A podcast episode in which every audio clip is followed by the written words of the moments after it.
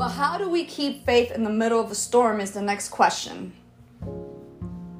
It's easy to say that our faith won't falter when life is going smoothly, but it's harder to say when you're in the midst of a storm. See, sometimes all you can do is stand tall and push straight through. This is something that is basically taught from a business perspective to employees, for example. And the best thing to do to overcome a difficult time is to keep on pushing through. There is a difference between standing still and staying stagnant.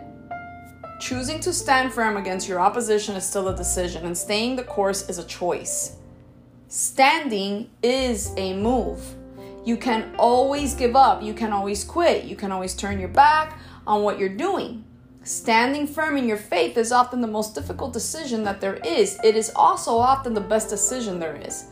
See, there was an old phrase used among sailors back when most um, ships relied on sails that says, hold fast.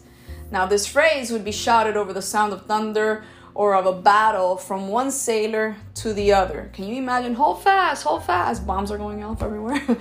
when this phrase was used, it meant to, you know, stay at your position, to remain tightly secured in the face of adversity. So when a storm is going over your boat and the going gets tough, stand firm and hold fast. See, guys, life is full of waves, and sometimes you emerge unscathed, and other times you aren't as lucky. And the way that I see it is that you are a survivor of every single storm that you have faced so far. You have emerged victorious in every single hardship that you have been through up until this point. When God is on your side, you'll always have a winning record.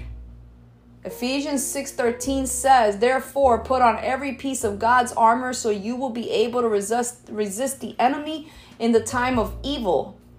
Then after the battle, you will be standing firm." God bless.